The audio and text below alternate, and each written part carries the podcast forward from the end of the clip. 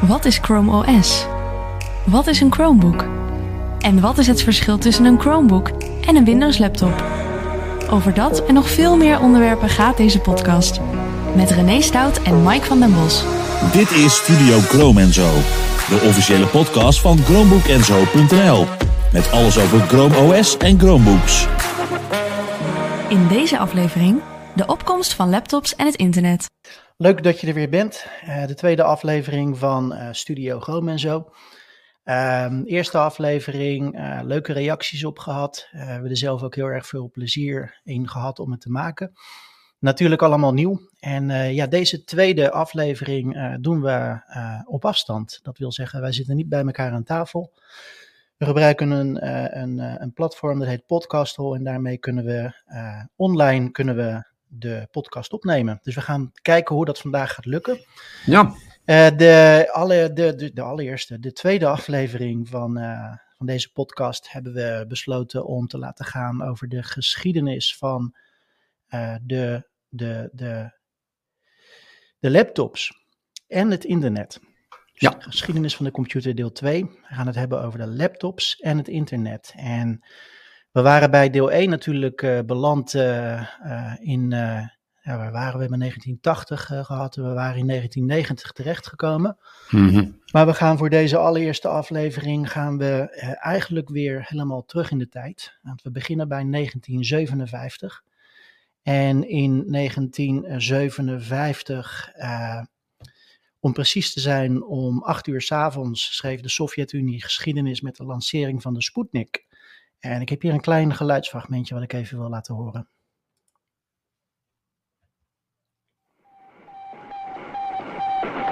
Met dit enerverende geluid meldde zich ook in Nederland de door de Russen in de ruimte geschoten kunstmaan.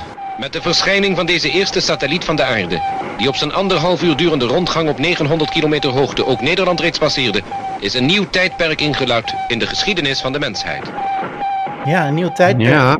De geschiedenis van de mensheid, maar ook mm -hmm. van, uh, van het internet, René. Ja. En uh, het was namelijk zo dat uh, de, de Amerikanen, eigenlijk de wereld, maar de Amerikanen in het bijzonder, die waren zich helemaal rotgeschrokken van de Russen, van de Sovjet-Unie. En die hadden zoiets van, ja, dat is een, een behoorlijke achterstand blijkbaar die we hebben opgelopen. Daar gaan we wat aan doen. Dus in het jaar, nou, het was eigenlijk eind 1957 en... Gelijk aan het begin van 1958 uh, heeft Eisenhower uh, besloten om uh, NASA op te richten.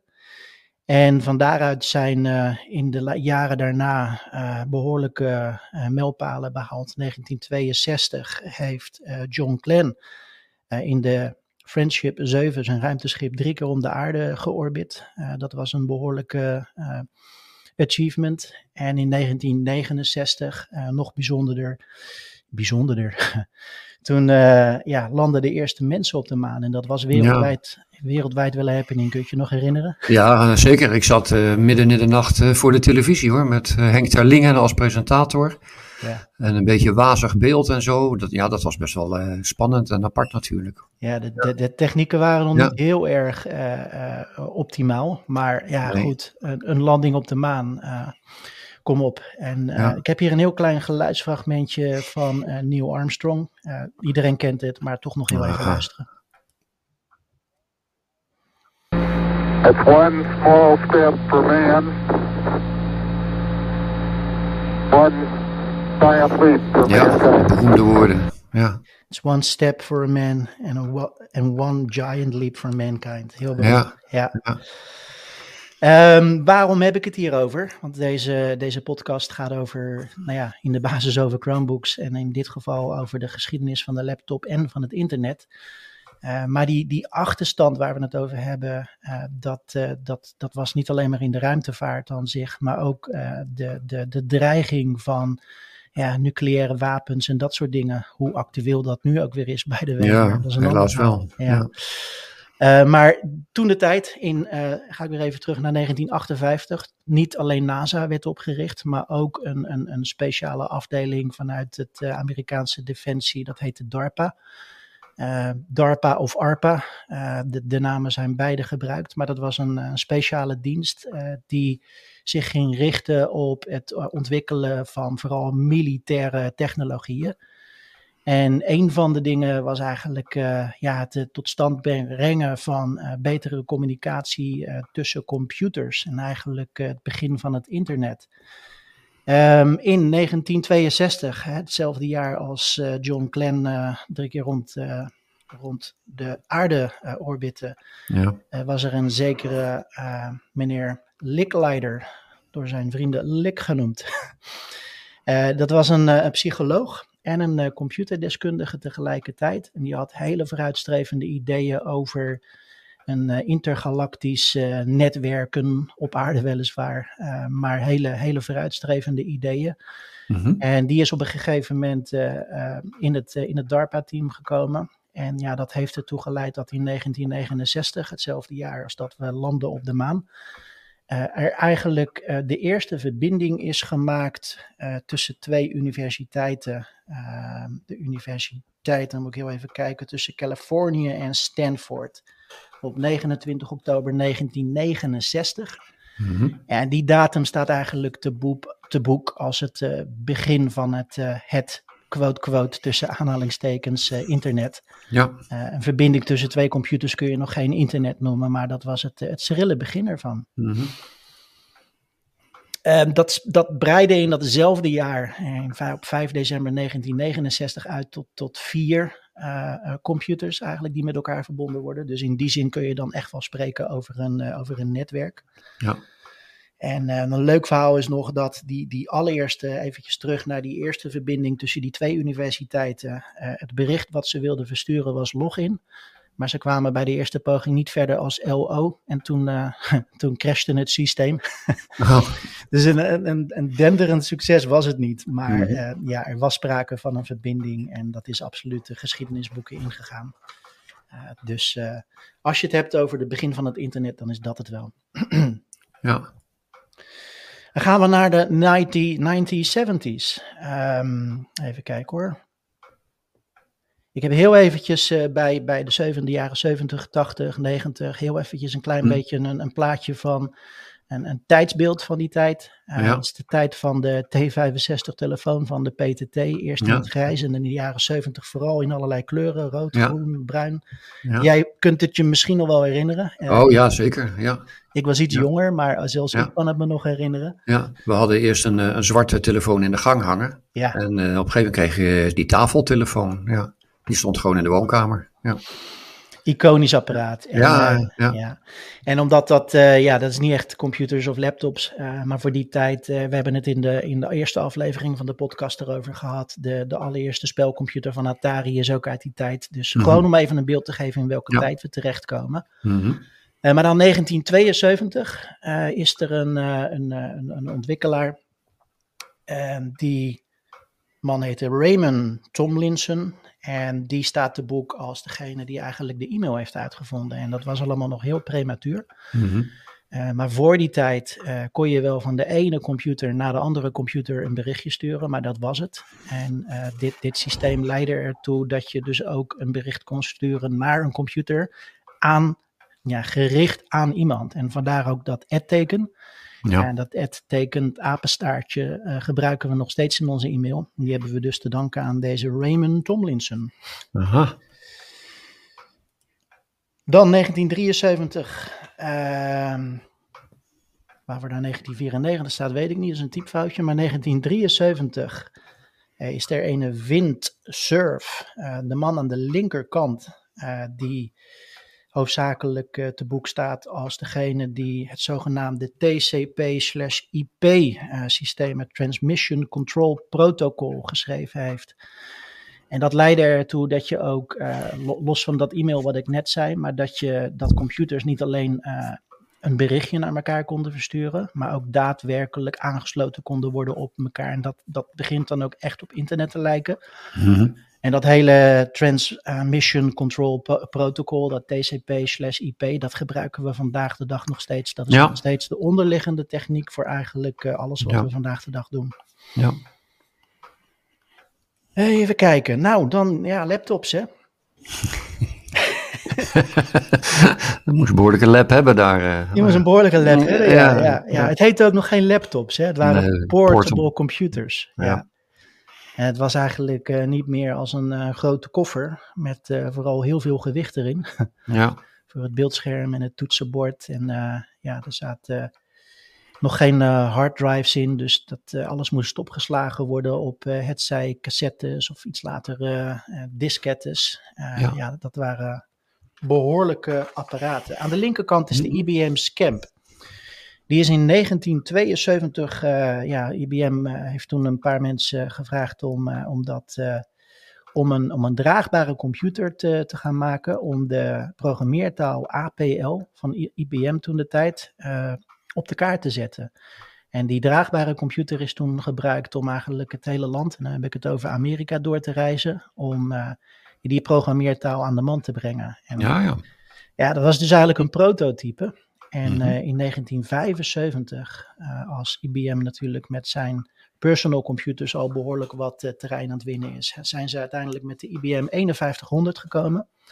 En dat is de eerste commercieel beschikbare, nou ja, de, voor, voor de, nou ik wil niet normale mensen zeggen, uh, maar te, te koop in de winkels met een introductieprijs tussen de 9 en 19.000 euro, of do, dollar.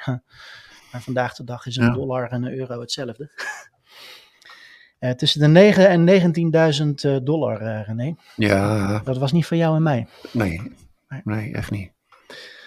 Maar goed, de, de, ja, ik denk wel dat, uh, dat dit een van de allereerste laptops, dat, dat we dat mogen beschouwen. Hm. Heel even het ARPANET in 1977. je kunt het aan dit plaatje zien, is inmiddels behoorlijk uitgebreid. En uit mijn hoofd zijn er iets van, van 200 verschillende computers in het land die aan elkaar aangesloten zijn. Dus dat begint echt op een, een netwerk te lijken. Dan wordt het wat, ja. Ja, dan wordt het wat. Gaan we naar de jaren 80. De jaren van de, van de Walkmans, de cassettebandjes, de, de Cubus, de Rubik Cubus. Rubik Cub, ja. En de, en de Game Boy. Gewoon om even een tijdsbeeld te geven. Mm -hmm. uh, daar gaan we het niet over hebben, maar... En gelijk uh, de techniek. Ja, ja René. Fido. Fido. het Fido-net, ja. Ja, 1979, 1979 uh, is het jaar dat er zogenaamd het Unix to Unix copy protocol, het, U, uh, het UUCP-protocol uh, in de wereld komt. Mm -hmm. 1980 komt, wordt het Usenet opgezet in Amerika. In 1983 het Fidonet. En dat, dat zien we in Nederland. Ik, uh, ik heb het zelf niet meegemaakt, uh, maar in 1985 begint dat uh, in de vorm van de BBS'en. het Fidonet begint dat op te komen. En dat, ja. ja. misschien dat jij er iets meer over kan vertellen, maar ik heb ja. daar rechts onderin een, een modem, een hele ouderwetse modem. Ja, een akoestisch modem is dat, hè? Dat, dat, want de, de bitjes en de bytes, de, de eentjes en de nulletjes, die gingen gewoon nog als geluidjes de lijn op. Want je had nog niet aparte datalijnen toen, dat ging gewoon via de telefoonlijn. En als je die verbinding maakte, kon je dus ook niet bellen. Het was het een of het ander. Ja. En uh, ja, die snelheid was natuurlijk niet zo hoog. Ik heb het Fidonet zelf wel gebruikt, zo ergens uh, rond 1987 kan ik me nog herinneren. Mm -hmm. En dan, dan had je een paar mensen waar je dan wel eens een berichtje naartoe stuurde. Verder kan ik me er niet zo heel veel van herinneren. De, de, je kon er ook verder niet zoveel meer mee. Het was ook gewoon een, een, de, de, schermen waren tekstschermen. Je ziet dat video bestaat uit, uh, uit karakters en, en ja. niet uit grafische elementen. De echte terminal computers. Uh, en uh, dus de echte grafische schermen die kwamen pas veel later. Ja. Maar het was de, eigenlijk de eerste mogelijkheid om inderdaad theoretisch over de hele wereld contacten te leggen. Ja, ja, ja. ja. Was wel leuk. Ja. ja, mooie tijden als ik dat zo ja. hoor. Ja. ja. Um, Even kijken, ja, dan, uh, dan, dan stappen we weer heel even terug naar 1981, 1982. En uh, ja, begin van het internet in Europa uh, slash Nederland. Mm -hmm. En um, ik heb een heel klein geluidsfragmentje van Piet Beertema, een, een, Nederlander die bij het, het CWI werkte. het National Research Institute for Mathematics, Mathematics and Computer Science. Dat is dan in het Engels, maar het wiskundige uh, researchcentrum van Nederland, om het maar zo te noemen. Ja. En uh, Piet Beertema is heel erg betrokken geweest in de, in de beginperiode bij, bij ja, tot stand brengen van een, een, een netwerk in Europa om te beginnen. En later ook het Amerikaanse netwerk. Maar ik laat hem nu eer, eerst heel even wat vertellen over de totstandkoming van het netwerk in Europa. Klein geluidsfragmentje. Uh, toen is een club van, van, van de EUG, de European Unix User Group, is bijeengekomen. Nou, we willen dat netwerkje internationaal gaan opzetten. Maar ja, dan moeten we wel een centraal knooppunt hebben. Wie wil dat gaan doen? Nou, nee, eh, dat vindt mijn baas niet. Nee, dat vindt mijn baas niet goed. Nou, uh, van CWI zeiden we, nou, ik denk dat wel dat, dat onze directie dat goed zal vinden. Dus dan gaan wij dat doen. En inderdaad, dat, dat werd ook heel snel uh, goedgekeurd. Dus vanaf dat moment zijn wij het centrale knooppunt van Europa. Ja, en dat is iets om trots op te zijn, uh, ja, René. Ja, ja. ja. Leuk. Uh, heel erg ver terug in de tijd, maar echt het, het begin van het internet. maar ja, tot de dag van vandaag zijn wij nog steeds een heel belangrijk knooppunt in Amsterdam. Dus ja, echt iets om trots op te zijn. Ja. Um, Heel even weer een, een zijsprongetje naar de, de, de, laptops of de portable computers. Um, ik heb hier op, uh, op dit plaatje heb ik de Epson HX20 uit 1981. En dat is een, ja. Ja echt wel een van de, ik, ik, echt wel een van de eerste laptops. In die ja. zin, het beeldschermpje is verschrikkelijk klein. maar het heeft een volwaardig toetsenbord. En ja. het is, ja, je kunt dit echt wel draagbaar noemen. Ja. Zat er ook niet een, cassette, een cassettetje in? Er zat ook een, ja, ja zo'n heel klein cassettetje. Ja, ja, ja. niet zo'n niet zo'n standaard Walkman uh, cassettetje. Nee. Maar ja, precies, echt zo'n datacassette. Ja. En dan rechts uh, de TRS-80, uh, daar hebben we het ook over gehad in de vorige podcast met de homecomputers. Maar dit is een model 100 uit 1983. Nou, die lijkt heel veel op die Epson aan de linkerkant. Uh, maar dat is een uh, iets verder gevorderd stadium uh, met een iets groter beeldscherm, met iets meer regels en, en, en karakters per regel. Ja. ja. En ja, daar kon je leuke dingen mee doen. Dan daar linksonder de Osborne 1 uit 1981. En dat het is eigenlijk los van de, de, de IBM-computer die we net bekeken hebben, wordt dit beschouwd als de echte eerste mobiele computer. Mm -hmm. Uh, vijf inch scherm, een, een, een modempoort, dus kon aangesloten worden op het, tussen aanhalingstekens, internet. En had twee vijf en een kwart inch floppy drives, dus ja, dat begint echt wat te worden. Maar het is ja. nog steeds een, een halve koelkast die je mee moet sjouwen. Ja. Ja, ik weet dat, dat bij de, ja. ik, ik zat toen bij de luchtmacht in Duitsland. Ja. En de verbindingsdienst die gebruikte dat ding als we het veld in gingen. Dan ging die mee in de container. en dan dan was dat hun computer. Ja. Ik denk ook wel dat ze tegen een stootje konden, die dingen. Jawel hoor, ja. ja. Ja. Het, het, het, mooie als je naar het plaatje kijkt, dan in, in het midden, je ziet uh, links en rechts twee, uh, nou ja, best wel grote, uh, uiteraard vijf en een kwart inch diskettenstations. Mm -hmm. En dan in het midden zie je zo'n heel klein beeldschermpje, dat is het ja. beeldscherm. Ja. Echt, bijna schattig. En dan om dit, dit verhaal af te ronden aan de rechterkant.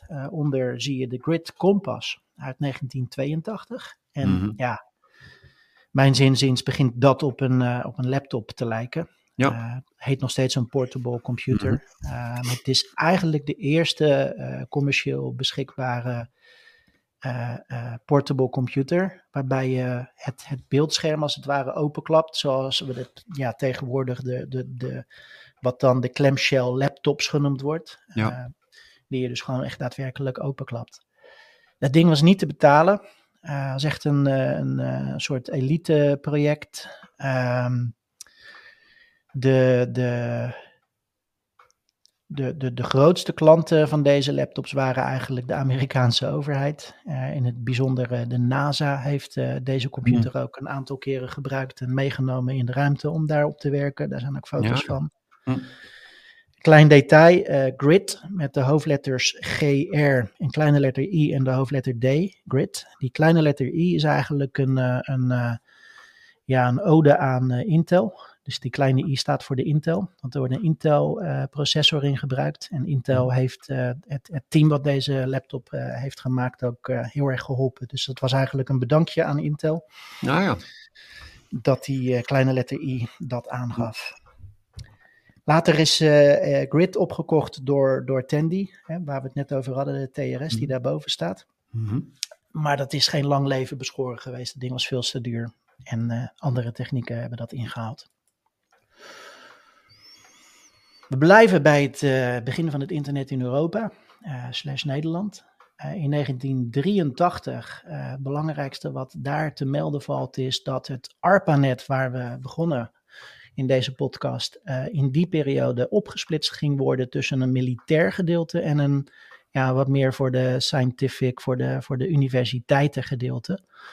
En dat maakte de weg vrij om uh, los van een, een, een, netwerk in Amerika uh, eigenlijk ook uh, naar andere landen te kijken.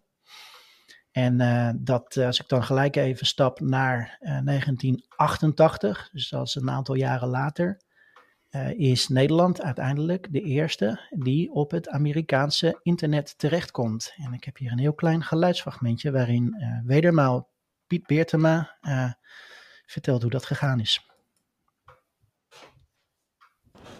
De e-mail waar altijd over gesproken wordt als de eerste e-mail, wat niet de eerste e-mail was.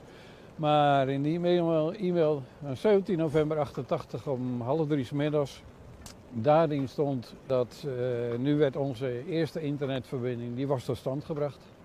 Dat was een mijlpaal, ja. ja. Dit was het eerste moment waar je... Ging helemaal goed. Uh, we stoppen hier. Um, het, het, bij, bij, het, uh, bij het bekijken van de geschiedenis van het internet uh, zijn er allerlei mijlpalen. Eerste e-mail, eerste verbinding. In 1983 begonnen ze, zoals ik net al zei, in Nederland en Europa een, een netwerk te maken. waarbij de Fransen en de Engelsen een grote rol gespeeld hebben. Maar dit, dit punt in 1988 is Nederland dus daadwerkelijk de allereerste die op het Amerikaanse NSF-net, dus het, het, uh, het uh, universiteitennetwerk zou ik eigenlijk willen zeggen, komt. En dat is een, dat is een mijlpaal.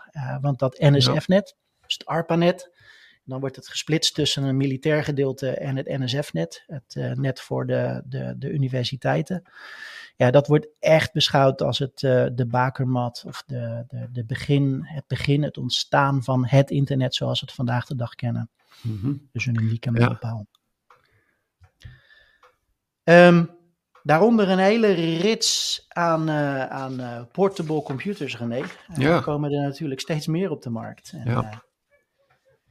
ja, je, jij vertelde mij laatst dat uh, jij bent eigenlijk nooit zo heel erg van de laptops geweest, hè? Totdat je eigenlijk aan uh, Chromebooks begon te denken. Klopt, hè? Uh, ja, dat klinkt dat ik negatief tegenover de nee. laptop stond, maar ja, ja, we precies, hadden, ja, je, je, we begon toen, hè, ik had mijn eerste, mijn eerste computer was een Commodore 64 en ja. later werden het XT-klonen, dus, dus ik heb en toen kreeg ik een Apple op een gegeven moment. En inderdaad, mijn eerste. Echt... Zo, nee? ja. ja, maar mijn, mijn eerste laptop, dat was inderdaad uh, de Chromebook. Ja, tot die tijd heb ik altijd met, uh, met bureaucomputers gewerkt. Ja, ja. ja. En ik denk uh, dat dat voor heel veel mensen geldt. Die, ja, zeker die waren gewoon een stuk goedkoper natuurlijk ja, ook. Hè? Ja, ja. ja. Die, die, die laptops of die portable computers, die waren, dat was, ja, die waren verschrikkelijk duur. En, ja ja, dat, dat was maar voor een paar mensen weggelegd. Ja. ja. Ik kan me nog herinneren, ik zat uh, toen op Leeuwarden, dat was dus ergens rond 19, uh, nou, acht, achter in de tachtiger. Uh, toen kwam Apple met een laptop uit en die mocht ik toen proberen. Dat ding dat kostte 3.500 gulden of zo toen. Ja, dat waren ja. Ja, geen leuke prijzen voor hobbyisten natuurlijk. Ja, achter in de jaren tachtig zeg je. Ik denk het wel, ja. ja. Nou, die, die helemaal rechts op dit plaatje zie nee, je... dat was later, sorry. Uh, ja. Dat was begin jaren 90. Ja, ergens 293 ja. denk ik. Ja. ja, dat klopt beter. Want die, die, dat, die Macintosh Portable die je aan de rechterkant mm -hmm. ziet hier... Ja. Die, uh, dat, dat was er eentje met een harddrive en dat was vrij uniek voor die tijd. Mm -hmm. uh, maar die kostte 7.500 dollar ja, ja, toen de tijd. Toen, ja. toen de tijd, ja. Helemaal links zie je 1983, de Compaq Portable Computer 1. Uh, Compaq kwam toen ook echt op. Uh, dat was een computer van 3000 dollar. Dan zie je daarnaast gelijk de IBM PC Convertible uit 1986. Die kostte 2000 dollar. Die, die werd wel wat goedkoper. Ja. En dan volgde Compaq nummer 2, de Compaq nummer 3. Die was nog maar 4000 dollar. Maar tussen aanhalingstekens. Ja. En dan, uh, nou ja, naast de, de Macintosh aan de rechterkant zie je nog de, de NEC uh, ProSpeed 286/386. Mhm. Ehm, maar ja, dat, het waren allemaal uh, behoorlijk kostbare computers. Ja. Ja, Ehm, en, en, en ze gingen eigenlijk ook niet zo heel lang mee natuurlijk, hè, want de ontwikkelingen gingen heel snel. En je, hebt je zegt al in één adem de 286, 386. De- Dus binnen een, jaar of vijf had je van, was je van de XT naar de 386 gegaan. En was die dure XT van drie jaar geleden eigenlijk helemaal niet meer. helemaal had je, had je niet zoveel meer aan. Ja. Nee, nee. Dus de, de, de, de waardedaling van die dingen was enorm. Ja. Ik denk dat dat ook wel echt het grootste probleem van die portable computers was. Ik wil het nog geen laptops noemen, alhoewel daar Nee. rechts begint het echt wel op een laptop te lijken. Ja. Ja, oké. Nou, ehm, even kijken. We gaan naar de jaren negentig. En eh boem. Waar denken we dan aan? De Nokia-telefoon, eh, de Palm eh, Ja, Pilot, Palm, ja. de MP3-speler. En eh, in diezelfde jaren negentig, aan het eind van de jaren negentig, werd ook de iPod door Apple uitgebracht. Ja. Iconisch apparaat. Eh, maar goed, dat is het tijdsbeeld. Ehm, Ja. Waar ik het vooral over wil hebben is eh, in de jaren negentig. Begin jaren negentig, 89, 1990 zit ik dan ongeveer. Ehm, is eigenlijk een, eh, een, ja, een begin gemaakt aan het daadwerkelijke World Wide Web, het WWW zoals we dat vandaag de dag kennen. Mhm, ja. En dat is, dat is ontstaan eh, vanuit een organisatie, het CERN in Zwitserland, eh, die de meeste mensen waarschijnlijk kennen van de, de, de, de spannende verhalen over de deeltjesversnellers en dat soort Ja. dingen. ja, de quarks en zo. eh, ja. Inderdaad, ja. Ehm, maar in, in dat, binnen dat CERN is, is er ook een, net zoals bij het CWI, een afdeling voor, voor ja, wiskundige problematiek en computers. En daar was een Tim Berners-Lee. En die heeft eigenlijk het, eh, ja, het w, die staat te boek eh, als eh, degene die het, het WWW ja, heeft Ontworpen heeft. Ja. ontworpen heeft. Ja, ja. Ja. Aan de linkerkant op de slide waar wij samen naar kijken, zie je het, het, voor- het voorstel wat hij heeft ingediend bij zijn baas om daarmee aan de slag te gaan. Eh, je kunt dat hier haast niet zien, maar rechtsbovenin staat heel, heel klein gekrabbeld. eh, vaag idee, maar we moeten het maar een kans geven. Mhm, Nou, we hebben Ja. het kunnen weten. Het heeft Ja, een kans ja, gekregen en het is absoluut. Ja. ja. Ja. Eh, de belangrijkste bouwstenen eh, van, eh, van dat eh, protocol waren vooral de, de HTTP, eh, het URL en het HTML-verhaal. en dat zijn eh, ja, begrippen en technologieën die we tot de dag van vandaag gebruiken. Ja. Eh, Tim Berners-Lee is nog steeds eh, heel erg betrokken bij het verder verbeteren van het internet. Want zoals hij zelf ook zegt, het is vergen van perfect. En het is een, eh, ja, dat is een, iets wat, wat constant verbeterd moet blijven worden. Ehm, het WWW. Dan, ehm, interessant, de opkomst van de internetaanbieders in de jaren 90. En we hebben het eerder al gehad eh, over in 1982 het eh, NL-net. Eigenlijk het, eh, het netwerk in Nederland eh, waar het mee begonnen is. Eh, 1986 kwam daar dus de, de, het surfnet bij. Wat uiteindelijk is aangesloten op het NSF-net in Amerika. Maar dat, ja, dat, dat kun je nog niet echt internetaanbieders noemen. Want dat was natuurlijk alleen maar voor, voor grote universiteiten toegankelijk. Ja. Totdat in 1991 de HCC, de, de, de Hobby Computer Club, HCC Hobbynet, um, voor zijn leden, dat wel. Je moest wel lid zijn mm -hmm. van de HCC. Uh, maar dat waren de eerste die uh, een, een, soort van internetaanbieder werden. En daar kon je dus als lid uh, kon je, ja, het internet op in 1991. De hele premature staat van het ja, daadwerkelijke internetaanbieders. Ja. En toen volgde in 1993 Nowhere in IAF. Nowhere staat te boek als een, een beetje een hackersclub. Misschien heel erg oneerbiedig, mm. maar komt het wel op neer. IAF die deed wat meer aan de zakelijke kant. En toen kwam in 1993 Access for All. En dat zullen de, de ja, mensen waarschijnlijk herkennen als iets, want dat is heel veel. Uh, daar is heel veel reclame over geweest toen de tijd. Ja. Is uiteindelijk door de KPN overgenomen. Net zoals heel veel andere internetaanbieders. Mm -hmm. Maar dat is een hele, hele, hele, hele beroemde geweest. NLNet Ja. eh, in eh, 1994. Eh, ken je- jij zegt ja, ken je het? Nou ja, ik, ik herinner me die kreet Herken natuurlijk wel. Ja, ik zit mijn hersens te pijnigen wanneer ik voor het eerst ook echt het internet opging. Ik zou het niet meer weten, eigenlijk. Kijk is dat, hè? Ja, heel raar. Ja. Ik heb dat, eh, ik heb dat ook gedaan. En eh, wij verschillen een heel klein beetje qua leeftijd. Eh, Ik Hmm. was iets jonger, maar ja, bij mij moet dat echt wel volgens mij richting de jaren 2000 eh, gaan. Dus dan heb je Ja. het echt over de, de eind, einde jaren 90 in ieder geval. Ja. Ehm, in deze periode zijn er ook een, ja, zoals je onder op deze slide ziet, eh, een aantal eh, laptops om gewoon even het tijdsbeeld aan te geven. In 1991 kwam Apple met de PowerBook 100, de eerste PowerBook. Ja. Eh, wat later eigenlijk de MacBooks werden, maar dit is de voorloper daarvan. ja, dat was die waar ik het net over had. Ja. Ja, ja. Heb je die ook gehad? Zo'n, eh, zo'n Nou, die, die, die kregen wij te leen van de Apple Juist. dealer. Die hoopte dat, dat ik de luchtmacht zover kon krijgen dat we Apples gingen kopen. Maar dat is niet gelukt helaas. Is niet gelukt? Nee. Was dat jouw schuld? Of, eh? Nou ja, toen had Microsoft dan een, eh, een voet tussen de deur. eh, ja, Oh, weg. Microsoft. Ja, ja, ja, Ja. Die, die konden daar wat van. Ja. Hey, naast de, de, de, de PowerBook zie je de IBM PS2 1140 Notes. Ehm, ik denk niet zo heel erg bekend geweest in Nederland. Misschien vergis ik me erin. Ook uit 1991. eh, maar dan helemaal rechts. eh, de IBM eh, ThinkPad 300 uit 1992. Mhm. Feitelijk een van de allereerste ThinkPad IBM laptops. En ja, dat tot de dag van vandaag is dat een, een iconische laptop geweest en gebleven.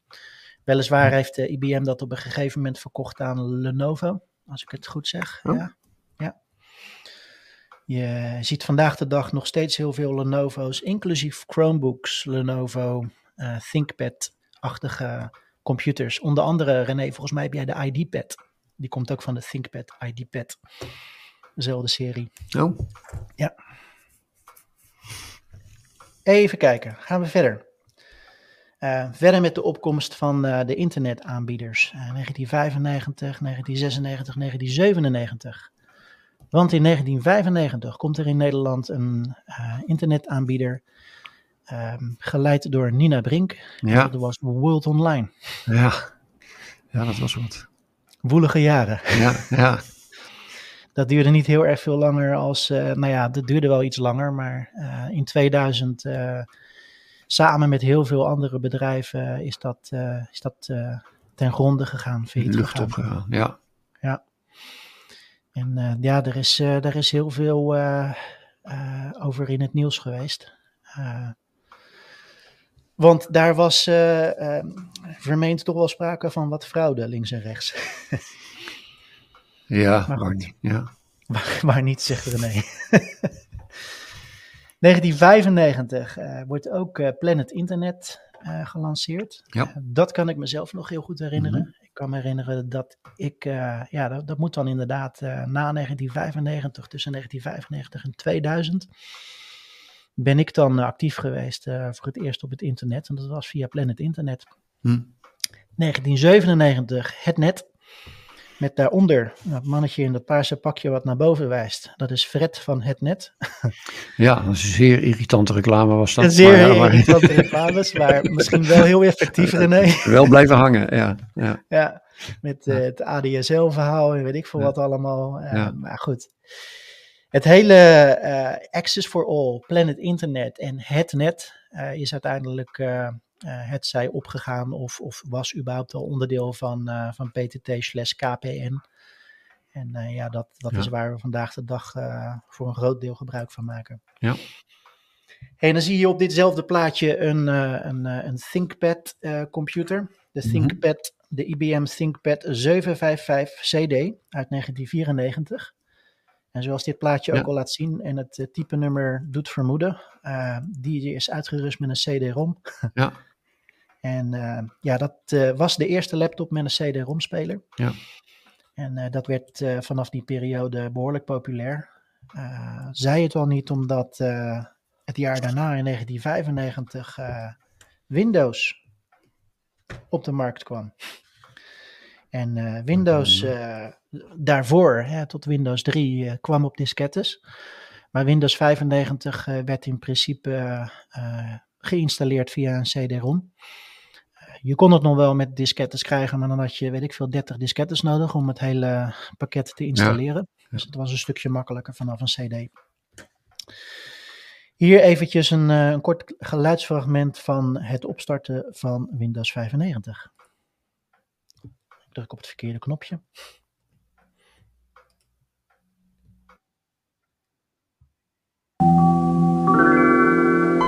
Ja. Een iconisch geluid. Ja, dat zeker. miljarden, ja. miljarden keren uh, gehoord is over de hele wereld. Ja. Misschien wel het meest beroemde stukje muziek uh, ter wereld. Ja. En uh, bij het verdiepen hierin kwam ik er, erbij dat je staat daar niet bij stil, maar Windows heeft toen de tijd bij het lanceren van Windows 95 überhaupt een gigantische marketingcampagne gehouden, maar ook, ook al dit, dit stukje opstartgeluid, muziek. Ja, dat hebben ze uit handen gegeven aan ene Brian Eno. Mhm. En dat was een, een Britse uh, minimalistische synthesizer, New Age-achtige muzikant, uh, behoorlijk beroemd. Mm-hmm. En die kreeg de opdracht om een, een, een muziekstuk te schrijven van niet meer dan 3,25 seconden. Hij stond bekend voor hele lange stukken muziek, okay. dus het was een behoorlijke uitdaging. Uiteindelijk is dat ook zes seconden geworden, dat geluid. Uh, maar dat, uh, ja, dat, dat vind ik wel een uh, saillant detail. Ja. Um, ook, ook leuk, en ik heb hier rechts nog een, een YouTube-clipje. Um, het, het schijnt dat als je die, die, die opstart, dat opstartgeluidje 4000% keer vertraagt, dan krijg je, en ik zal hem aanzetten, dan krijg je eigenlijk uh, de, ja, de New Age-achtige muziek die je zou verwachten van uh, deze Brian Eno. Ik zal hem heel kort uh, laten horen.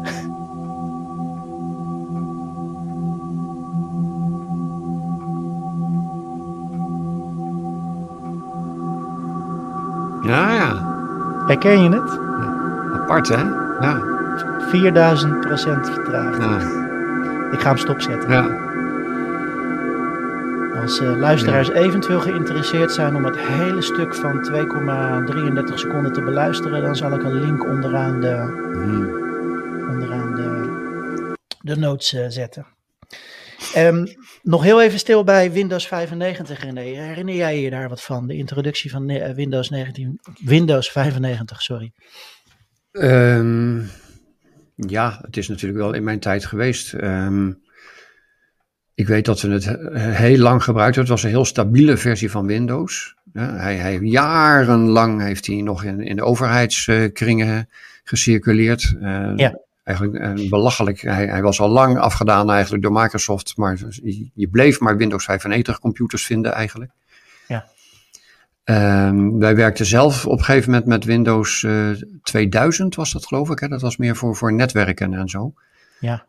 Maar we, we zijn inderdaad begonnen met Windows, met de, de standalone computers op de, met Windows 95. Ja, dat was Ja. op zich een heel mooi systeem hoor. Ja. Ik, de- ik denk wel een van de meest iconische besturingssystemen. Ja. eh, mede, mede dankzij natuurlijk de gigantische marketingcampagne. Absoluut. Eh, de- ja. Het succes van, eh, van Windows 95 wordt ook toegeschreven aan de marketingcampagne, vooral in Amerika. In Nederland Mhm. hebben we daar natuurlijk ook wel wat van meegekregen, maar vooral in, in Amerika was dat gewoon, ja, through the roof. Het Ja. kon niet gekker. Mhm. Het, het is natuurlijk ook wel een, eh, eh, het, het, was, eh, het was een besturingssysteem wat enorm eh, concurreerde. Eh, wat, wat, wat ten goede of ten slechte werd vergeleken met het Macintosh-systeem, het macOS-systeem. Ehm, heel grafisch, allemaal nieuwe foefjes. En het allerbelangrijkste uit het Windows 95 eh, besturingssysteem was wel links onderin de startmenuknop. Ja. Dat was echt, eh, dat was een openbaring. En dat, Ja. eh, tot de dag van vandaag is dat iets Ja. eh, wat is blijven hangen. Ja. Ik weet nog wel iets over het verschil tussen Apple en, en Windows. Wij kregen op een gegeven moment ook allemaal Windows cursussen. Hè, want we waren allemaal aan DOS gewend. En nou ja, allemaal voor zover er al computers waren op, op de vliegbasis. Maar Juist. op een gegeven moment kwamen er dus cursussen. en omgaan met een muis en zo. Nou ja, je kent dat beroemde verhaal wel van... premier Kok. Maar... ehm, Nee, nee, je nee, kon, je kon- nee? Wat is dat? Oh joh, die moest op een gegeven moment, ehm, volgens mij was hij dat, ehm, die, die Ja, zat ik ook was ergens... nog jong en ik interesseerde me helemaal niet voor politiek. Oké, dat was dus de minister-president eh, Wim Kok. En die, die Ja, die kreeg op een gegeven moment ook tijdens een bezoek ergens, werd hem uitgelegd hoe je met de computer werkte. En toen, toen zeiden ze van, nou, zet dan de muis in de linkerbovenhoek. Eh, dus hij pakte die muis op en hij ging daadwerkelijk naar de linkerbovenhoek van het scherm. Want eh, ja, hij had nog nooit zo'n ding in zijn handen gehad. Nou, dat was hilarisch natuurlijk.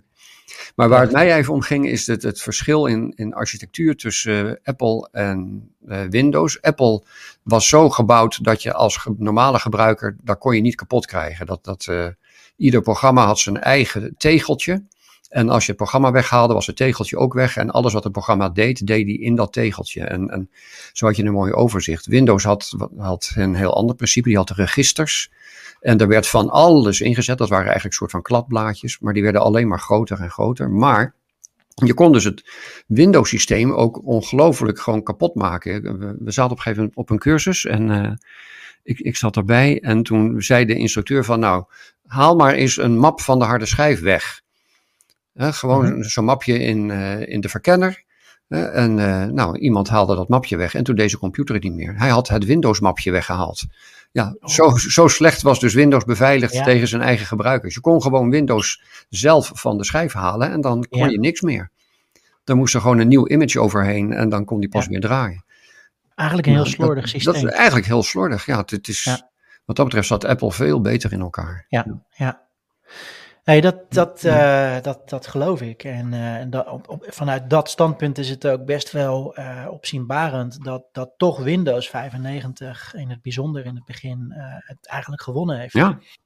Ik wil niet zeggen dat Apple geen succes heeft gehad verder, maar het besturingssysteem Windows eh, 95 heeft het echt wel gewonnen van, van macOS. Ja. In, in termen van grote ja, getallen. ik denk dat hun, hun samenwerking met IBM natuurlijk daar heel een grote rol in gespeeld heeft. Absoluut, absoluut. Ja, ja. Ik heb wel ook, eh, dat heb ik niet zelf verzonnen, maar in mijn onderzoek eh, eh, erachter gekomen dat een van de, de allergrootste redenen van het succes van Windows 95 ook vooral de timing is geweest. Mhm. Ja, dat is een klein beetje geluk. Maar 1995 eh, was, was echt het begin van het internettijdperk. Echt daadwerkelijk dat het, dat het begon op te komen en dat het Ja. voor de gewone man en vrouw eh, echt eh, bereikbaar werd.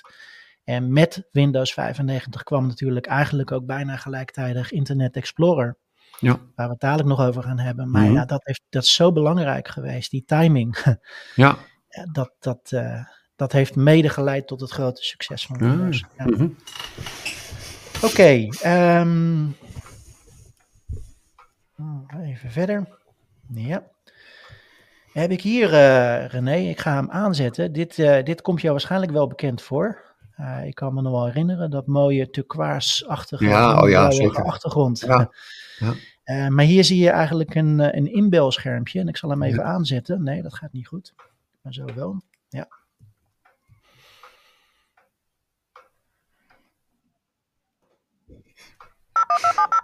ja, precies. Ja. deden we dat, hè? ja, dat was het inbellen, ja. Daar komen ze, de bitjes. De bitjes Ja. en de bijtjes. Ja, ja, Bom, bom, bom. ja. Ja, prachtig. Ja. Leuk dat het allemaal nog steeds beschikbaar is op het internet, hè? Van Ja, al die, ja. die, die geluidjes en eh, die beelden. Ja. Nou, het grappige is, waar we hier naar zitten te kijken, is eigenlijk een simulatie. Is dus niet echt, eh, maar het is wel bijna echt. Mhm.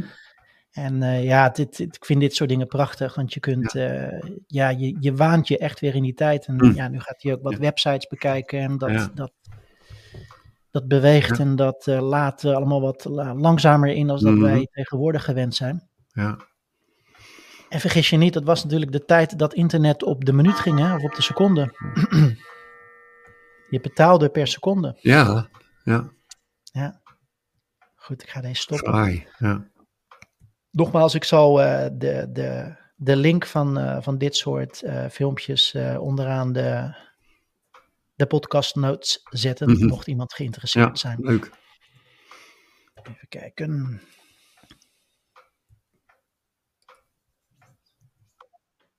Oh, we gaan weer beginnen.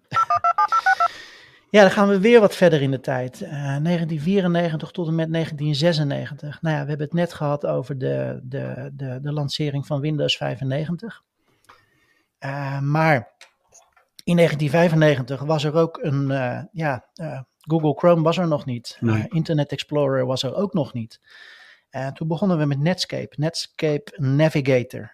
En hier in het midden, bovenaan, uh, zie je de, ja, zoals die browser er toen de tijd uitzag. Ja.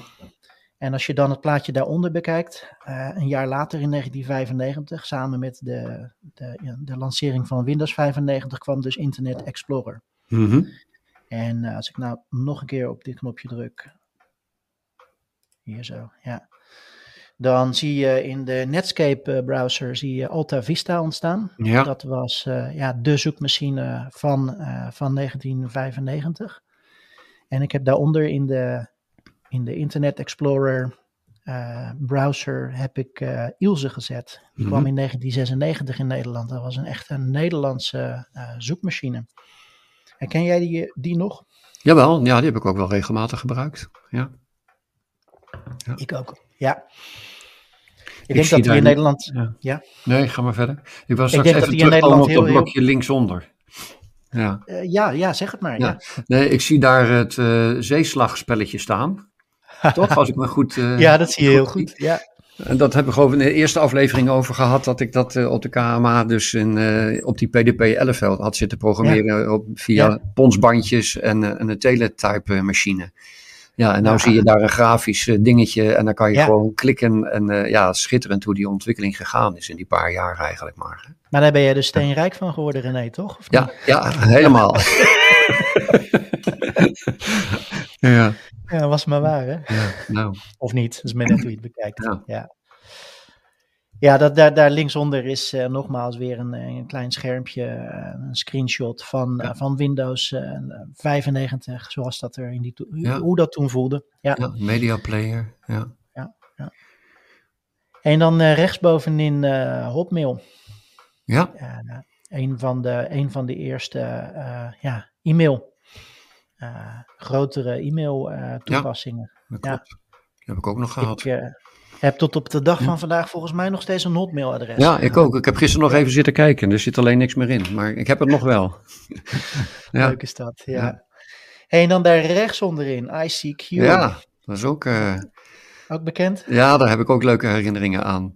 ICQ, dat staat dus voor, voor I seek you. Hè? Ik zoek je. Ik Daarmee zoek kon je ja. dus eh, eh, allerlei gespreksgroepjes kon je daar maken en, en bezoeken en zoeken. Eh, over weet ik wat voor onderwerpen allemaal over de hele wereld. Je had een ICQ-account en daarmee kon je dan eh, in groepjes of privé praten. En eh, ik had rond die tijd een, een, een Reiki-cursus gedaan. Ik denk, is weer eens wat anders dan computers. Leuk. Dus ik ben toen gaan zoeken op, op mensen die Reiki, over Reiki praten. En toen kwam ik op een gegeven moment bij een Nederlander die naar Australië geëmigreerd was. Dus daar heb ik eh, een, een tijdje mee zitten kletsen tot hij op een gegeven moment steeds meer irritante mopjes begon te versturen. En toen heb ik hem geblokkeerd. Dat was toen dus ook al. Maar een andere herinnering eraan is eh, dat ik op een gegeven moment een Tamara eh, te spreken kreeg. Nou, dan heb ik dan een, een soort van Oosterse associatie bij. En nou, dat waren, dat waren hele leuke gesprekken. En op een gegeven moment, we woonden toen in Leeuwarden. Ik werkte op de vliegbasis. En daar, dat, daar vertelde ik toen. En toen zei ze, oh wat leuk, ik heb twee zoons en die zijn gek op vliegtuigen. En ik zei, nou, wij hebben binnenkort een open dag. Kom maar hierheen, dan, eh, dan leid ik jullie rond. Ik had haar nog nooit gezien natuurlijk. En eh, nou, Mhm. ze bleek in Zeewolde te wonen. En toen zei ze inderdaad gewoon, eh, ze hebben de gok genomen. Ze zijn onze kant opgekomen. Dat zijn later hele goede vrienden geworden. Via ICQ. Dat, ja, daar Ja. zag je al wat, wat de mogelijkheden van het internet waren. Wat ontzettend leuk, hè? Ja. En eh, ja, Ja. heel illustratief over wat het eh, internet kan doen. eh, Ja. echt, Ja, het verbond echt mensen over de hele wereld met elkaar. over de Ja. hele wereld, letterlijk Ja, en figuurlijk. ja, Ja, ja, En dat doet het vandaag de dag Nog steeds, hè? Ja, het is nou een beetje, ja.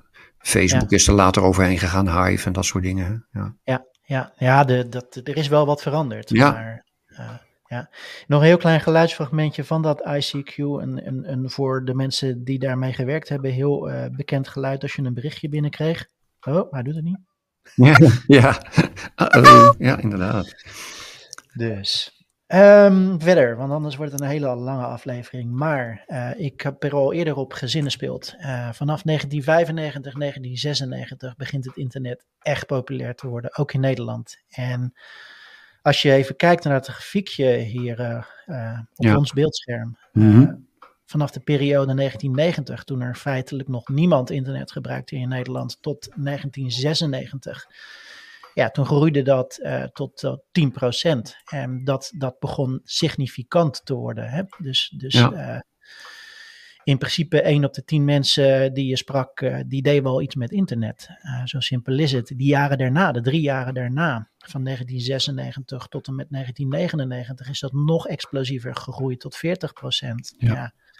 Tot vandaag de dag ja, praktisch 90% van Nederland gewoon op het internet zit. Ja. Maar het geeft wel aan dat 1996 echt ja, het startsein was voor iedereen om eraan te beginnen. Het moest niet meer eng zijn. Hm.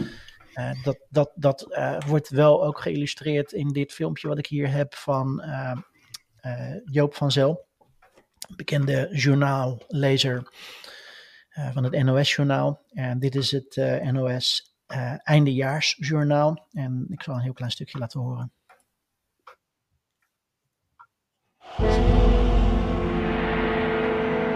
We zijn bijna aan het einde van het jaaroverzicht van het NOS-journaal. Als u het nog een keer wilt zien, dan kan dat op internet. Zet uw PC aan, start uw webbrowser. Als u online bent met uw provider, typt u http www.omroep.nl slash NOS. Heb je dat gemeen? Heb je dat? Prachtig. ik, uh, ik zat te kijken uh, en uh, nogmaals, ik ken hem ook goed vanuit mijn jeugd. Mm. maar hij heeft dus inderdaad van, in ieder geval tot 1996 heeft hij het journaal gelezen. Ja. Ik moet heel eerlijk zeggen, misschien was het ook wel tijd om te stoppen als je dat zo hoorde. Maar ja, je kunt daar heel ja, lachen. Dit was prachtig. Maar het ja. was zo nieuw allemaal. Het was ja. zo nieuw allemaal voor iedereen. Ja. Dat, dat blijkt ook wel uit uh, hoe dit wordt gebracht. Mm -hmm. En heb ik daarboven nog een heel klein uh, geluidsfragmentje, want in 1996 is Teliac, uh, we hadden in de vorige podcast Teliac die, ja, die over microcomputers begon te praten, mm -hmm. jaren daarvoor. Maar in 1996 durven ze zich ook te wagen naar het grotere publiek om uit te leggen wat internet is. Daar laat ik ook een klein stukje van horen. Dan gaan we nu deze homepage verlaten om u een ander internetvoorbeeld te laten zien. We willen namelijk met u het Louvre in Parijs gaan bezoeken. Daarvoor klikken we eenmaal op de knop NetSearch. We worden automatisch doorverbonden naar de computers van de programmeurs van het programma Netscape in Amerika. Een pagina met search engines of zoekmachines komt tevoorschijn. Er zijn, zoals straks zal blijken, meerdere van deze zoekcomputers te bereiken, maar wij kiezen voor de eerste, namelijk van InfoSeek NetSearch. Met het pijltje naar beneden rechts in de schuifbalk lopen we deze pagina door tot we bij een witte balk komen. Daar gaan we heen met de muis. Het muispijltje verandert in een cursor en klikken we dan eenmaal op de muis, dan blijft de cursor staan ja, en kunnen we Louvre intypen. Dan ja. klikken we op de knop Als ik hier naar kijk, dan heb ik zoiets van, ik, ik zou willen dat het nog steeds zo duidelijk werd uitgelegd vandaag de dag. Ja. Zo precies allemaal, ga met uw pijltje naar het en, ja, heel mooi. Ja, ja want om even op in te gaan. Uh, van de week was in het nieuws dat uh, de Belastingdienst, geloof ik, uh, mensen wil laten inloggen. Dat gebeurt al met DigiD, maar nu met, met twee stappen. Ja. je kan het tot nu toe nog gewoon met een, een gebruikersnaam en een wachtwoord. Maar er moeten dus, ze willen het dus ook in twee stappen. Dat je dus een, een, een sms'je krijgt met een code of, of op een, een andere manier. Nou, dat wordt een hele operatie, want het aantal mensen wat het nu al nog met moeite lukt, is al heel groot. En die tweede stap daarbij, dat, dat wordt alleen maar complexer. En precies wat je zegt van de instructie om dat te doen, daar, daarom, ja, als ze er al zijn, dan zijn ze nog niet echt ge, gemaakt voor de mensen die het echt niet begrijpen, die, wie, wiens wereld het niet is. En dat is een hele grote tekortkoming. Ja. Nou, de Belastingdienst, eh, de overheid, de Belastingdienst zou hier Ja. een voorbeeld aan moeten nemen. Terug naar 1996. Ja. Kijk eens, eh, kijk eens hoe het moet, hè? Ja. Ja, mooi. Ehm, even kijken, we zijn al bijna een uurtje aan de gang. Mhm. Eh, we hebben nog een hoop te bespreken, dus we gaan gauw door. Ehm, wij gaan naar. Even kijken. 1996 blijven we. Maar dat was ook het jaar dat eh, vooral Oracle in een soort van samenwerking met Sun, IBM en Apple eh, zich waagde aan het fenomeen netwerkcomputers. Of zoals IBM dat noemde, netwerkstations. Daar in het midden Mhm. Zie je een eh, IBM netwerkstation. Aan de linkerkant zie je, zoals Sun het noemde, een netwerkcomputer. En aan de rechterkant zie je een, eh, een, eh, een Macintosh eh, netwerkcomputer. eh, die, eh, die eigenlijk nooit op de markt is gekomen. maar eh, ze hebben er wel heel erg hard aan gewerkt. En een netwerkcomputer was eigenlijk een, een desktop-achtige PC. Met minimale hardware. Eh, zoals ze dat toen de tijd noemden, diskless. Eh, dus eh, ja, in principe moest je alles op het, op het internet doen. Dat was echt een portal naar het internet. Ja. Waarbij de nadruk echt, ja, het, het internet is het netwerk. en de computer is feitelijk alleen maar een, een hulpmiddel. En die hoeft helemaal geen zware hardware te hebben. Een, een, een, een, een, een, gedachte die we waarschijnlijk eh, heel erg herkennen vanuit de Chromebooks. Daar komen we later op. Maar dit was de voorloper daarvan. Ja. Thin client, is dat hetzelfde, hè? toch? Of niet? Thin Ja. Client, ja. ja. Ja. dat, dat is daar ook wel uit voortgekomen. En Ja. Thin Client is natuurlijk eh, iets meer naar het, eh, naar het bedrijfsleven toe. Hmm. En daar is dat ook echt wel eh, doorgegaan. Ja. Alleen dit, dit, dit fenomeen voor de consumer eh, market, voor de, de consumenten, eh, heeft echt een kort leven gehad. 1996 tot 2000 en daarna was het helemaal dood. Ja. Maar gelukkig kwamen daar de Chromebooks, maar daar gaan we het dadelijk over hebben. ja, en het is ook, eh, we blijven in diezelfde periode even hangen. 1996, 97, 98. Aan de linkerkant zie je de Apple PowerBook 500. Eh, maar in het midden, 1997, komt eh, Apple met de iMac. Dat is eh, even een, uitzondering ook weer. Is geen laptop natuurlijk, maar wel heel erg op internet georiënteerde-achtige computer. Eh, met een Ethernet aansluiting. En toen Steve Jobs deze computer ook eh, eh, presenteerde, was het ook heel duidelijk. Hè? De, de i stond onder andere voor internet. Het was een portal naar het internet. En ja, dat, dat, eh, dat maakt dat ik het heel belangrijk vind om hem ook in deze podcast mee te nemen. Ehm, wat ik zelf wel grappig vond, René, in, in, in, in eerdere gesprekken met jou, eh, eerder zei jij van eh, ik ken die computer niet. En een paar dagen later zei je ik heb die computer zelf gehad. Ja, toen zag ik hem ineens ergens staan en eh, nee, verrek joh. ja. Ja. Heb je er nog herinneringen aan? Eh, nou, ik heb er altijd met plezier mee gewerkt, ja. Ja. Hij heeft later nog een, nog een tijdje bij mijn zusje gestaan. Die had helemaal niks met computers, maar met dat ding kon ze goed overweg. Ja. Ja. Heel, heel gebruiksvriendelijk hè, ten opzichte van eh, toch Windows. Ja. ja. En dan eh, helemaal rechts zie je de, zien we de Apple eh, iBook. En dat was de eerste laptop die uitgerust was. Niet alleen met Ethernet aansluiting, maar ook een wifi aansluiting. Of zoals Apple dat Hmm. noemde, de AirPort. Maar ja, vanaf die periode begonnen laptops eigenlijk stevast met wifi uitgerust te worden. En zij Ja. waren daar de eerste mee. Ik vind het zelf een, eh, een beetje een Mickey Mouse-achtige eh, My First Sony computer. Ja, maar een beetje desal, een- desalniettemin. Een soort Barbie. eh, Ja, ja. Barbie. Ja, Ja. ja. Ja, Maar desalniettemin ja, een iconisch, iconische laptop ook. Ja. Ehm, wat ik wel nog even leuk vind zelf, ehm, de, de iMac. ehm, dat was eigenlijk eh, de, de, de, de eerste computer die eh, Steve Jobs eh, ging introduceren nadat hij teruggekomen was bij Apple. Want hij is een tijdje weg geweest. Mhm. En ehm, ja, met zijn team had hij op een gegeven moment zoiets van: Ik heb een hele goede naam voor deze computer, maar wie heeft er een betere? En zijn naam was, schrik niet, de Macman. Hè, waarschijnlijk op goed gevolg van de Walkman. En toen kwam er een uh, medewerker van hem die zei van nou lijkt mij iMac beter. Maar dat Hmm. vond Steve Jobs helemaal niks. Eh, totdat eh, eigenlijk eh, de, de daadwerkelijke launch kwam. En eh, eh, tot, tot grote verbazing van het team eh, bracht hij hem toch op de markt als de, de iMac. En eh, ik denk dat eh, iedereen eh, eh, daar gelukkig mee is. Want een Macman, ik weet niet of dat wat Nee, nee, denk ik ook niet. Nee. Nee. En het was een hele mooie aanzet, hè? de iMac, eh, de iBook, eh, Mhm. de iPhone, de iPad, Ja. iOS. Eh, Ja. dat, die naam heeft wel stand gehouden. Ja. Oké, nou, 1998, eh, het jaar waarin Google is opgericht. Ik, ik blijf me daar altijd over, over verbazen dat het eigenlijk nog maar zo kort geleden is dat, dat Google in het leven is gekomen. 1998. En eh, Ja. In dat jaar zijn ze begonnen. In dat jaar eh, hadden, was er nog geen eh, Chrome webbrowser. Eh lange nog niet.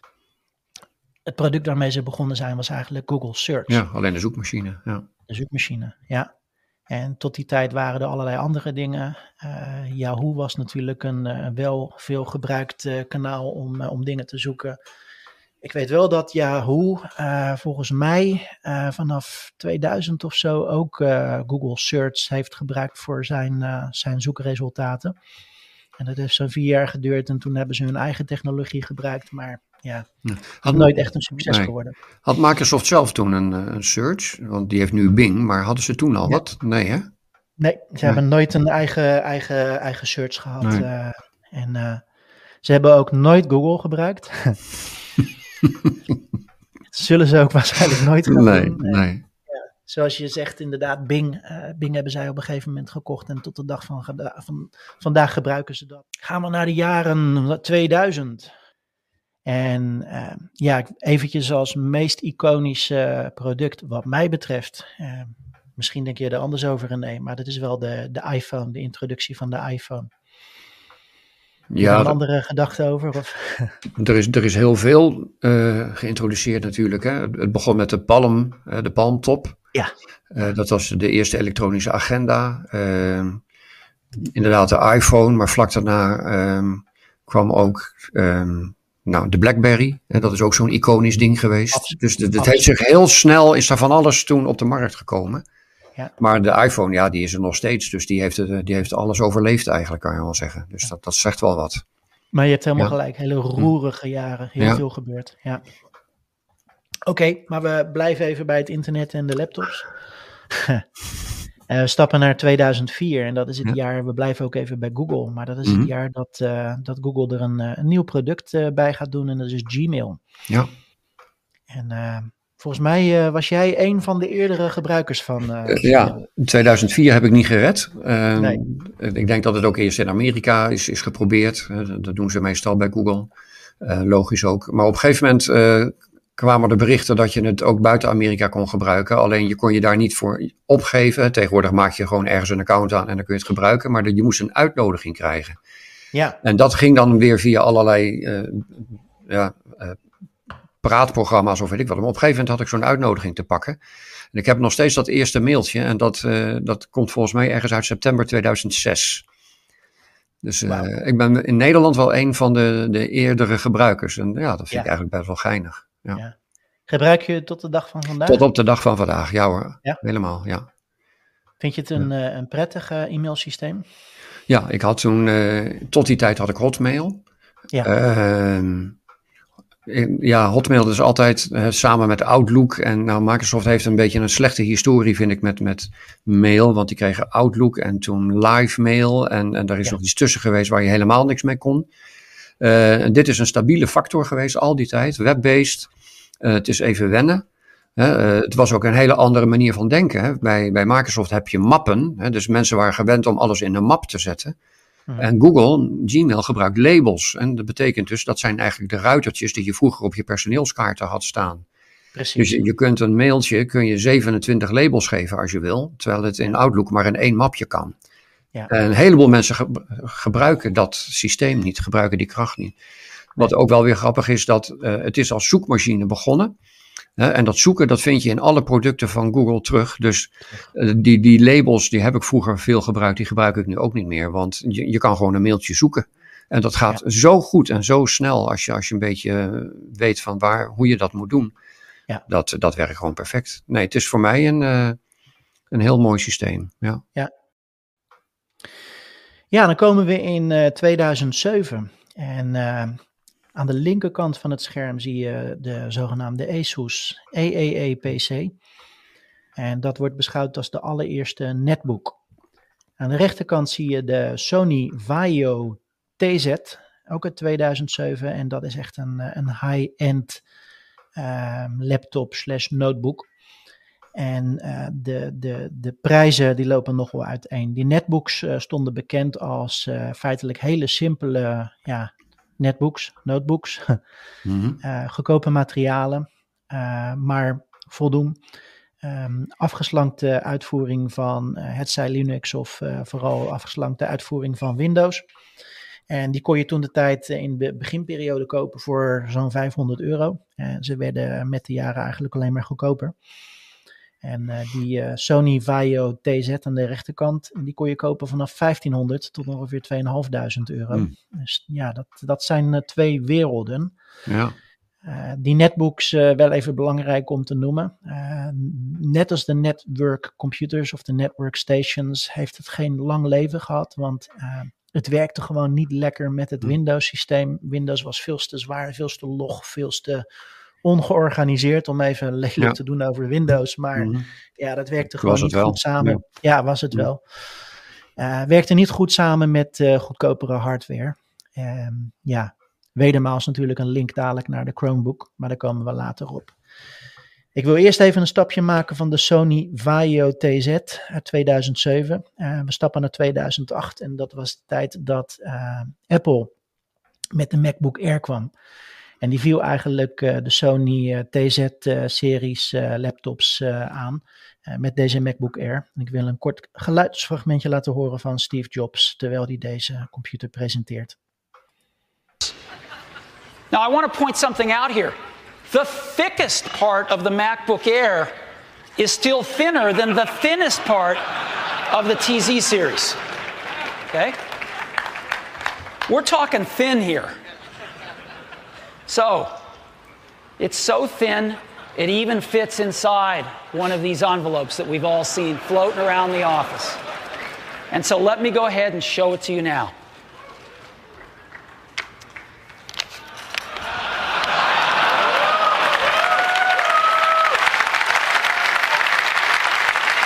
This is it. Ik ga hem hier stoppen, maar Ja. hij laat eh, de, de, de, de MacBook Air, trekt hij uit een, eh, een zakelijke gele envelop. Ja. En eh, ja, ik denk dat het, eh, dat het eerlijk is om te zeggen dat eh, dit is een grootmeester, Steve Jobs, in het ja, behoorlijk eh, eh, marketingtechnisch en mooi presenteren van, van nieuwe producten. Hij, hij kan dat als geen ander. Ja, absoluut. Ja. Ja. Heel leuk om terug te zien.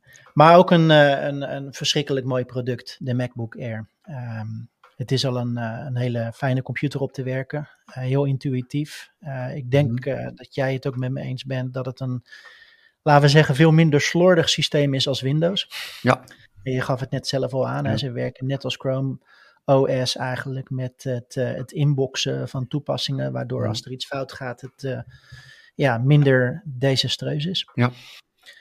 Dus alhoewel ik zelf een hele grote eh, Google Chrome OS Chromebook fan ben, ehm, ehm, het is dat ze zo verschrikkelijk duur zijn, maar het is een prachtig product. Ja. Ehm, verder. Nee. Nou, Hop, ja. Dan gaan we naar de, de, de Google Chrome browser, want we belanden in eh, 2008. Ehm,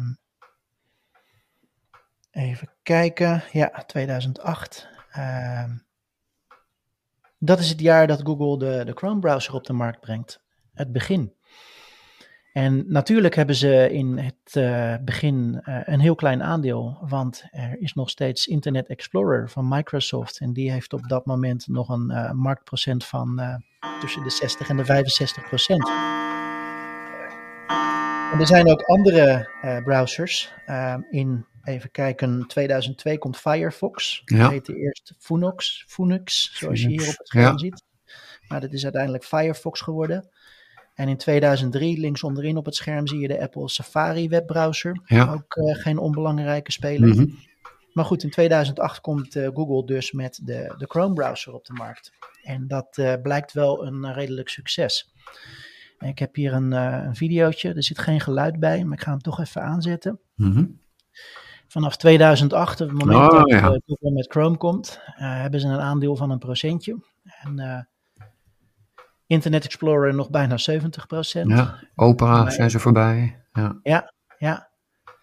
En dan heel langzamerhand uh, begint uh, Chrome op te komen. Ja. En dan uh, om 2010 gaan ze Firefox voorbij. Even kijken, dat gaat dan Safari. hard. Ja. Ja. Zo. Ja, dat is een. Uh... Ik, ik, ik, het is Firefox. best- Ja. ja, Firefox voorbij in 2012. Ik zei net 2010. In 2012 zijn ze Firefox voorbij. En dan Wat? niet veel later, Ja. in 2013 zijn ze uh, Internet Explorer. Ja. Ja, en niet zo'n klein beetje hè, in een korte tijd. dus vanaf 2012, 2013 zijn ze marktleider tot de dag van vandaag. ehm, met een, eh, een, een percentage van eh, tussen de 65 en 70 procent wereldwijd. Mhm. ja. Dat is wel knap, hè? Ja. Heel knap. Heb jij daar een verklaring voor, René? Nou, het is sowieso natuurlijk niet eh operating system gebonden. Eh, Je kan het op alles gebruiken, op Linux, op Alle Windows, op, op Mac, eh, noem het allemaal maar op. Eh, het is gratis, dat eh, spreekt natuurlijk ook wel aan. Eh, ja, en ik weet niet, ik heb natuurlijk ook wel met een aantal anderen gewerkt, maar het gebruik van Chrome is gewoon heel, heel prettig, heel, ja. Ja. En, en waarom zij dan marktleider zijn geworden, ja, dat weet ik eigenlijk ook niet. Waarschijnlijk toch omdat het het lekkerste werkt. Want mensen kiezen toch Ja. op een gegeven moment voor, voor het makkelijkste. En wat, wat ehm, ja, Ja, maar ik, ik, vraag- ik heb er ook geen antwoord op hoor. Maar het is natuurlijk eh, op zich opzienbarend. Want eh, het succes van Internet Explorer komt eh, zeker niet omdat Ja. het zo'n mooi product is. Nee. Maar toch vooral omdat het gewoon standaard geleverd werd op iedere PC. ja. Eén ding misschien wel. Het, het is de browser die zich het meest houdt aan internetstandaarden. Ja. Want Internet Explorer die was nog eens eigenwijs. Hè. Er worden regelmatig allerlei standaarden afgesproken. Op het HTML-gebied eh, bijvoorbeeld, de opmaak. En dan zie je dat, eh, dat merkgebonden browsers zich daar toch niet vaak aan, niet altijd aan houden. En, en Google he- heeft eigenlijk, denk ik, als strategie van iedereen moet ons kunnen gebruiken, waar ze ook Ja. vandaan komen. En dat betekent dus ook, dat, dat zie je terug in, in, in, in de Google producten, Google Docs en Sheets en dat soort dingen allemaal, maar ook in de browser. Ja. Alle protocollen die er zijn, worden eigenlijk ondersteund door Chrome. En Ja. dat maakt het een universeel product. Het, het werkt eigenlijk altijd als je het in Chrome doet. En ik denk dat dat wel een hele goede strategie is. Microsoft heeft op een gegeven moment wel. ehm, ja, zij, zij zijn op een gegeven moment afgestapt van Internet Explorer en dat is Edge geworden. Ja. In een poging eh, ja, nog wat schade te, te herstellen. Maar ja, volgens mij lukt dat ook niet echt. En Edge is eigenlijk een, eh, een, een op Chromium gebaseerde browser. Hè? Ja. Dus ook daar zie je weer, ja, ze, ze pikken toch uiteindelijk weer het succes van, eh, van anderen. Ja. En gebruiken dat voor hunzelf. Maar in dit geval denk ik niet dat dat ze gaat redden. Niet met de browsers. Oké, ehm, dus even verder gaan we naar de jaren van 2010 en verder. Nogmaals, ook daar gebeurt weer verschrikkelijk veel. Maar een van de, de, de meest iconische dingen die daar gebeurde is onder andere, eh, en ik zou natuurlijk graag zeggen de Chromebooks, daar komen we zo ook op. Maar ik wil, ik wil toch de Ja, de iPad, eh, ja. daar een klein beetje de eer geven. Mhm. Eh, en dat is niet echt een, een laptop, eh, maar het is natuurlijk ook iets wat heel erg gerelateerd is aan het internet en eh, in zekere zin een computer. Dus ja, die wil ik hier toch op nummer 1 zetten. Ja. Ehm, maar dat gezegd hebbende, ehm, in 2010 eh, is er een Google Chrome event op 7 december 2010, dus helemaal aan het eind van 2010. Mhm. En daar wordt, daar wordt van alles verteld over de, de ontwikkelingen op het gebied van Chrome OS. Dat is dus het operating systeem gebaseerd op de Chrome browser. Uh, het is heel moeilijk om dat kort uit te leggen, maar het Mhm. zijn twee totaal verschillende producten. En geleid daaraan is eigenlijk tijdens dat event wordt ook de, de, zoals ze dat toen nog noemden, de Chrome Notebook gepresenteerd. Dat is een soort van pilot project ehm, waarbij ze een laptop, een, ja, eigenlijk een voorloper van de Chromebook, ehm, geven aan developers om te testen. Dat was de zogenaamde CR48. En ik ga hier een heel klein geluidsfragmentje van laten horen. Waar Sundar Pichai, uh, toen de tijd nog niet de CEO van Google, tegenwoordig de CEO van Google.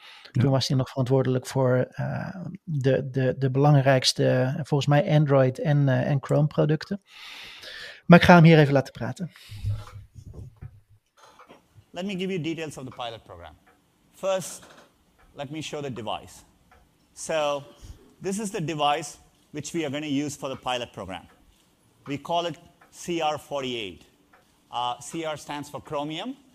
There are many isotopes of chromium, but after a day's debate amongst the engineers at Google, they figured 48 is the isotope they want to name this device uh, at. Ja, de presentatie van de CR48. Uh, Ik vind het een, eh, een intrigerende man, uh, Sundar Pichai. Uh, aan de andere kant, als je dat dan weer vergelijkt met hoe Steve Jobs bepaalde producten op de markt zet, dan is dat wel een wereld van verschil. Ja. ja. Um, desalniettemin, desalniettemin ik denk zwaar onderschat door, door heel veel mensen, maar een, een best wel revolutionair moment in de, in, de, in, de, in de geschiedenis. Uh, want dat is echt uh, ja, 2010, eind, eind 2010, dat is het begin van het tijdperk van, uh, van de Chromebooks. Ja. Je ziet rechts onderin heb ik een, een, een screenshot gemaakt van een slide die hij liet zien tijdens deze presentatie. En daar zie je mm -hmm. nog google.com slash Chrome Notebook. Ja. het heette toen echt nog geen Chromebooks. Mm -hmm. Vind ik zo mooi. Ja. Maar niet veel langer daarna, in 2011, kijken of we hem door kunnen zetten, is er een, een een nieuw event, het uh, zogenaamde Google I.O. event. En uh, daarin uh, wordt de, de, de Chromebook gepresenteerd. En wedermaals door Sundar Pichai. En daar wil ik ook een klein stukje van laten horen. In addition, at the same time, they will be available in six more countries. UK, France, Germany, Netherlands, Spain and Italy. In each of these countries, They'll be available through leading online retailers and will have 3G options from the top carriers in those. Laptop in addition, shop. at the same time, they will be available in six more countries. Wat zei je, René? De laptop shop, zag ik. Daar was Ja. hij beschikbaar, ja. Ja, ja, en dat is ook eigenlijk hetgeen waarvoor ik het laat zien. Eh 15, vanaf 15 juni, volgens mij is dat toen de tijd eh, nog een klein beetje uitgesteld. Maar eh, er werd toen gepresenteerd vanaf 15 juni eh, 2011 zouden ze op de markt komen. Mhm. Een, een Acer en een Samsung Chromebook, twee modellen, twee fabrikanten. Want een van de dingen van Chromebooks is dat die ook door andere fabrikanten gebouwd worden. Ja. En eh, ja, voor het eh, Nederland zat bij de, de eerste landen in Europa waarbij ze ook direct beschikbaar werden. En dat was dus eh, ja, de laptop shop, toen, zoals dat toen nog heette, Ja. maar onderdeel van Coolblue, Ja. waar, waar die Chromebooks te krijgen waren. Een, een leuk detail, denk ik. Ehm, wat ik wel ook eh, op deze slide ook laat zien, eh, dat was de tijd dat de Chromebooks werden geïntroduceerd. Maar in 2011 kwam ook de Ultrabooks. En de Ultrabook was eigenlijk een soort van eh, standaard van Intel. waar laptops, voornamelijk Windows laptops, aan moesten voldoen, hardware technisch. Mhm. En een van de eisen was dat ze heel erg dun moesten zijn. Natuurlijk in naloop van de MacBook Air. Om daar ook mee te kunnen concurreren. Eh, moest natuurlijk ook een Intel-processor hebben, logisch. Eh, maar de eerste eh, Ultrabook die geïntroduceerd werd in 2011 was van Asus en dat was de, de ZenBook. En ik vind het heel leuk om toch nog heel even een kort fragment te laten horen van de. Dan moet ik heel even spieken. Ehm, Johnny Shee, dat is eh, de voorzitter van eh, ASUS En eh, ja, die staat ook wel heel erg bekend om zijn eigen manier van presenteren. Ik ga een heel kort stukje laten horen. So, ladies and gentlemen, I'm very proud to present the ASUS ZenBook.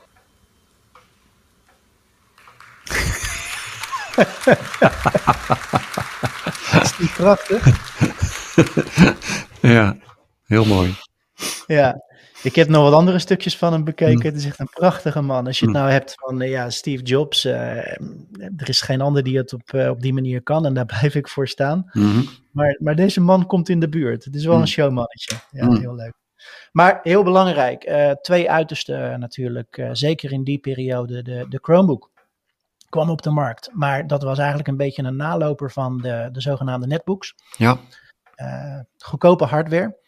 Eh, maar in dit geval met een, eh, om het even oneerbiedig te zeggen, een uitgekleed besturingssysteem. Maar wel vanaf de grond af aan opgebouwd besturingssysteem. Dus niet een, Ja. een, een, een Windows en daar allerlei dingen uittrekken waardoor het alleen nog maar slechter wordt. Nee, Mhm. gewoon echt vanaf de grond af aan op, opgebouwd.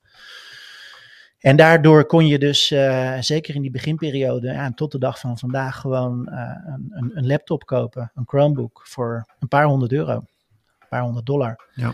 Eh, met een heel goed werkend systeem. Waarbij je natuurlijk wel eh, aan de ene kant eh, wat meer eh, afhankelijk bent van het internet. Maar ook dat werd in de loop der tijd eh, alleen maar steeds beter. En ja, we gaan het daar absoluut in volgende afleveringen nog over hebben, René. Ja, hè? Ja. Lijkt me een goed plan. Ja, dan komen we bij de, bij het laatste, bij de laatste slide. En daar wil ik eigenlijk eh, alles een klein beetje eh, samenbrengen. Mhm. Vanaf 1995, Windows met de komst van Windows 95, Internet Explorer. Internet begint echt helemaal op te komen. Eh, ook de tijd dat wifi en bluetooth eh, eh, steeds populairder wordt. Oracle in periode van 1996 tot, tot nou ja, pak een beetje 2000 met zijn netwerkcomputers. Ehm, de periode 2007 tot 2014, eh, maar vooral vanaf 2007 de netwerk, de netbook eh, computers. Ja. Eh, die dan een vrij kort leven hebben, omdat, eh, ja, nogmaals, de, de, de, de, de operating systeem Windows eigenlijk veel betere hardware nodig heeft. Dan heb je 2007 eh, de introductie van de iPhone.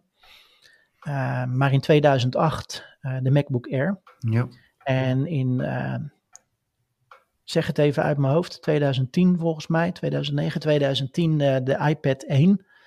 En daar wil ik ook nog heel even een kort stukje van laten horen. Want daar vertelt uh, Steve Jobs, of hij vergelijkt eigenlijk de, de netbooks. Nee, ik moet het anders zeggen. Hij, hij zegt van, we hebben een iPhone. En dan hebben we uh, de MacBook, of in ieder geval laptops. En daartussen is een ruimte en die Hmm. moet opgevuld worden. Ja. En dat, ja, daar gaat hij eigenlijk in op de netbooks. En daar wil ik heel even nog een kort stukje van laten horen. Ook het weer fout. All of us use laptops and smartphones now. Everybody uses a laptop and or a smartphone. Is there room for a third category of device in the middle? Those devices are going to have to be far better at doing some key tasks. Things like browsing the web, doing email, enjoying and sharing photographs, watching videos, enjoying your music collection, playing games, reading ebooks. Some people have thought that that's a netbook. The problem is, netbooks aren't better at anything. They, Ja. they're slow, they have low quality displays, and they run clunky old PC software. So they're not better than a laptop at anything, they're just cheaper. They're just cheap laptops. Zo, dat is een statement. Ja, ja. En hij heeft gelijk. Hm. In zoverre, als je het over de netbooks hebt. Uh, maar dan komt de Chromebook. Uh, 2010, 2011, helemaal rechtsbovenin, uh, daar begint het. Um, je ziet uh, Sundar Pichai daar in 2010 met de, de CR48 in zijn handen staan. Ja. Maar vanaf dat moment, uh, 2011, worden de eerste twee echte Chromebooks gelanceerd van Acer en Samsung. maar daarna gaan ook spelers als Dell, HP, Lenovo en nog vele andere gaan Chromebooks Ja. maken. Tot de dag van vandaag aan toe Uh, maar ik wil heel even kijken naar 2019 en daar wil ik, wil ik stoppen voor deze podcast. Maar daar wordt de Google Pixelbook op de markt gebracht. gebracht. En ja, dat is een ultrabookachtige laptop. Uh, die uh, die je gewoon voor een heel groot gedeelte kunt vergelijken met daadwerkelijke ultrabooks. Natuurlijk zijn er, zijn er verschillen in, in wat je ermee kan. voordelen, nadelen grootste voordeel is dat dit soort uh, Chromebooks, high-end Chromebooks, ook volledig omklapbaar zijn. Dus van het ene moment kun je van een laptop gewoon een, een, een, tablet maken. probeer dat maar eens met een MacBook, René. Hmm. Dan is die toch kapot. Ja? Is die echt kapot. Ik zal het niet proberen. nee, en dat is eigenlijk het plaatje waarbij ik alles samen wil brengen. Ja.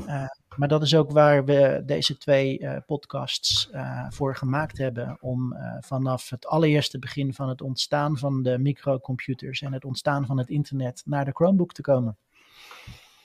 Ja, mooi verhaal, denk ik. Ja. Heb je daar nog wat aan toe te voegen, René? nee, eigenlijk niet. Ehm, Misschien dat we dan uh, in een van de volgende afleveringen nog even de, de tablet mee kunnen pikken. Want die, die, die, die is ook in deze tijd een beetje uh, geweest. En, ik, en precies wat ik zeg geweest. Want van, wat mij betreft is de tablet ook alweer uh, oud. En dat, dat zie je. Steeds, dat zie ik om me heen ook steeds vaker gebeuren. Maar dit, ik, ik, denk dat de afgelopen twee afleveringen een, een heel mooi beeld geven van wat er ongelooflijk veel gebeurd is. Ja. Op, op het gebied van de, de automatisering en de kantoorautomatisering en de thuisautomatisering, de communicatie. we hebben het nog niet eens gehad over, over programma's zoals Facebook en, en, en Hive en dat allemaal. We hebben eigenlijk meer naar de technische kant gekeken. Maar ja, dat is natuurlijk wel een voorwaarde om er dingen mee te kunnen doen. Ja, en, uh, mooi gezegd. Ik denk dat dit een mooi startpunt is uh, om, om de volgende afleveringen wat, wat ja, dieper op de Chromebook in te gaan. En wat je daarmee kan en wat daar dan allemaal nog omheen zou kunnen zitten. Ja. ja. Nou, dat, dat, mooi gesproken René en uh, helemaal mee eens. En uh, een mooie overstap van het einde van deze podcast naar de volgende. dus ik zou zeggen, hartstikke bedankt zover. En ja, ja graag, tot de, graag ja. tot de volgende Nou, podcast. dat gaat zeker gebeuren. Oké. Okay. Oké. Okay. Hey, hartstikke bedankt. Jo. Hoi.